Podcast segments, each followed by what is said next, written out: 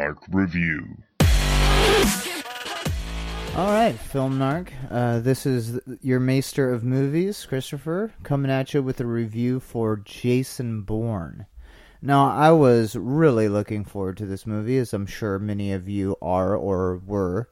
And uh, it is finally a reuniting of Matt Damon as the quintessential Jason Bourne with, uh, I be- believe it's Paul Greengrass as the director.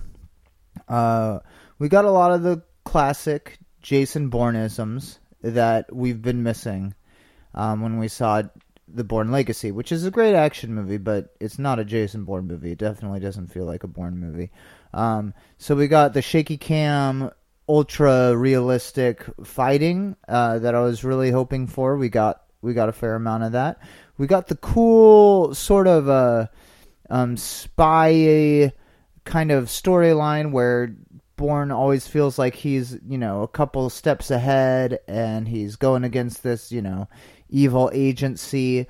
Um, we had a great addition of Alicia Vikander. She added a really cool kind of in-between character, sort of similar to like the way Julia Stiles was um, in her first movie in the series, uh, who is also, she is back in this movie, Julia Stiles.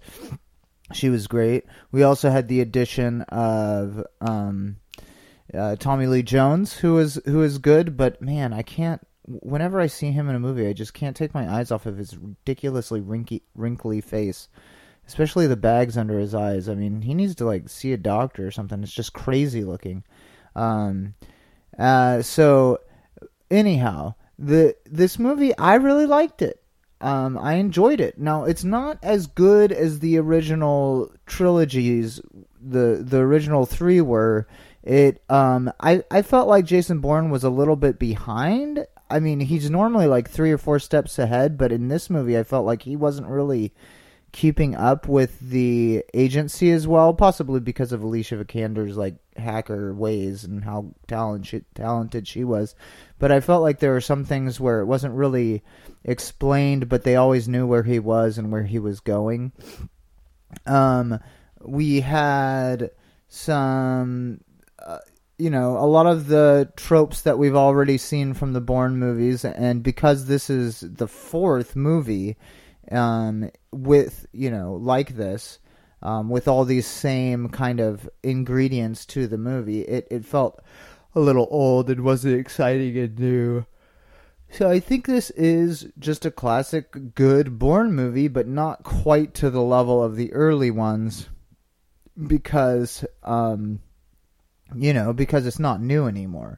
Um, but I think this, this movie is getting worse reviews than it deserves, as far as I can tell, just because it's the fourth movie in a franchise and people are a little bored of it. And I think if you're honest with yourself and you really just go to the movie and, and allow yourself to enjoy it, this is a great movie. This is uh, uh, nearer to my rating than than what a lot of other other places are giving it. Not that I've read a ton of reviews, but... I'm aware of the chatter, and I feel like people are being a little harder on the movie than they need to be because, uh, um, I mean, when at the end of the day, it's an amazingly good action movie. Uh, it's just not quite.